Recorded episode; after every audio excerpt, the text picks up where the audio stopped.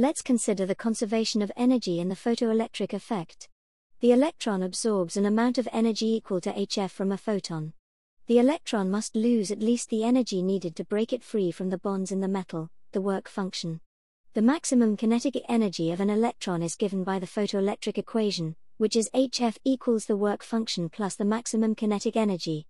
Remember that the maximum velocity of the electron can be found from the maximum kinetic energy, that is equal to 1 half times the mass times the maximum velocity squared.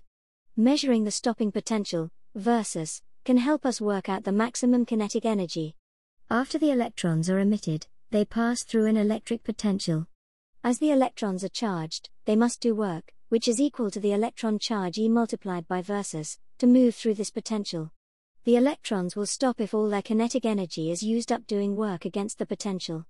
So the max kinetic energy is equal to E multiplied by Vs Albert Einstein came up with a photon model of light to overcome the ultraviolet catastrophe.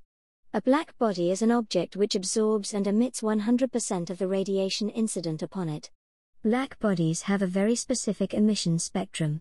The ultraviolet catastrophe. Wave theory could not explain all of the intensity wavelength graph for black bodies. This was known as the ultraviolet catastrophe. Wave theory predicted that the power output would continue to rise as the wavelength approached zero. The observation was that the power output curved back towards zero.